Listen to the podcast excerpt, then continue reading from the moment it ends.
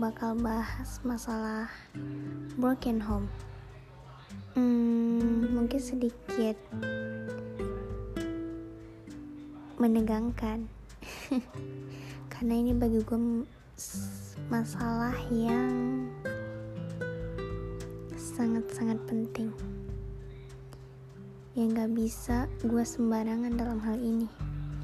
Tapi gue punya argumen sendiri tentang ini karena tadi gue mendapat pencerahan untuk membuat podcast ini tentang broken home. Thank you ya buat kamu. Gue pernah membaca sebuah artikel setiap hari aku mendengar isak tangis ibu dan jeritan ayah menggelegar setiap kali mereka bertengkar. Aku bersembunyi di dalam kamar sambil memeluk adik yang menangis ketakutan. Kadang aku mendengar suara pecahan benda yang ayah banting ke lantai. Kami sangat ketakutan. Aku benci mendengar mereka saling berteriak. Aku sayang ayah dan ibu tapi aku tak mau keadaan terus begini. Artikel yang sangat menguras emosi. Saat gue membaca itu, gue terbawa alur. Gue rasa ada di situasi tersebut. Dan gue langsung berkeringatan. Tahu gak sih, panas banget.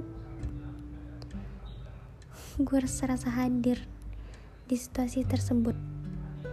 Hmm, dan kalian tahu nggak, anak broken home sangat pintar dalam memainkan drama. Dia akan terlihat baik-baik saja di depan orang lain, bahkan siapa pun yang mereka temui.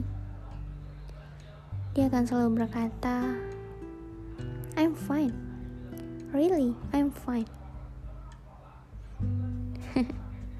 Kata-kata yang sangat mereka tegaskan terasa sangat rapuh.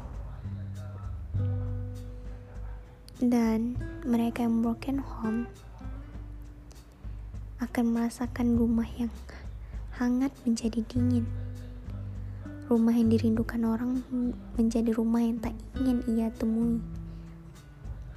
Rumah yang membuat orang lain kuat bahkan membuat ia menjadi rapuh gue nggak paham sih secara detail gimana rasanya. Tapi menurut pembacaan gue atau pendengaran gue yang gue dengar dari orang lain bahkan yang gue baca sendiri gue rasa anak broken home itu adalah anak yang misterius yang pernah gue dengar Gue sangat benci orang yang misterius, tapi menarik. Buat mereka broken home, cinta adalah sebuah kemustahilan. Bahkan mereka ada yang tidak percaya akan cinta. Untuk itu, gue berpendapat, you can live in a broken home, you can play with a broken toy, but you can love with a broken love. Kalian gak bisa mencintai dengan hati yang terluka. Itu hanya membuat cinta menjadi hal yang tidak berharga. Untuk kalian yang tidak mendapatkan cinta di rumah, mungkin akan mencari cinta di luar. Untuk kalian yang tidak mendapati sayang di dalam, kalian akan mencari sayang di luar. Untuk kalian yang tidak dapat perhatian di dalam, akan mencari perhatian di luar.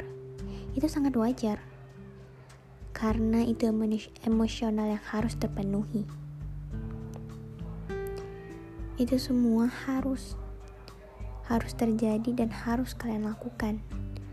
Karena jika itu tidak terpenuhi, akan terkena pada mental dan fisik kalian.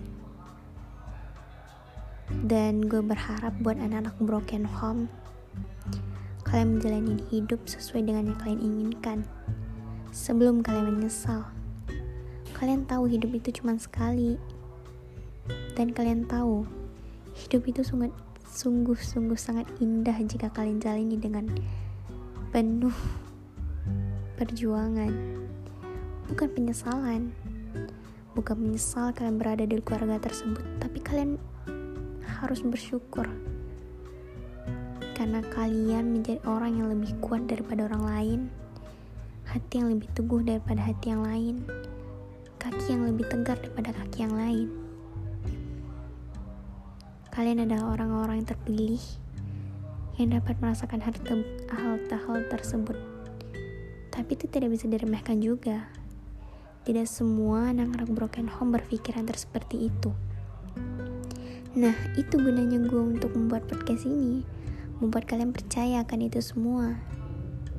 And sekian guys, semoga kalian mengerti apa yang gue maksud. You are strong, I know it. Thank you. See you.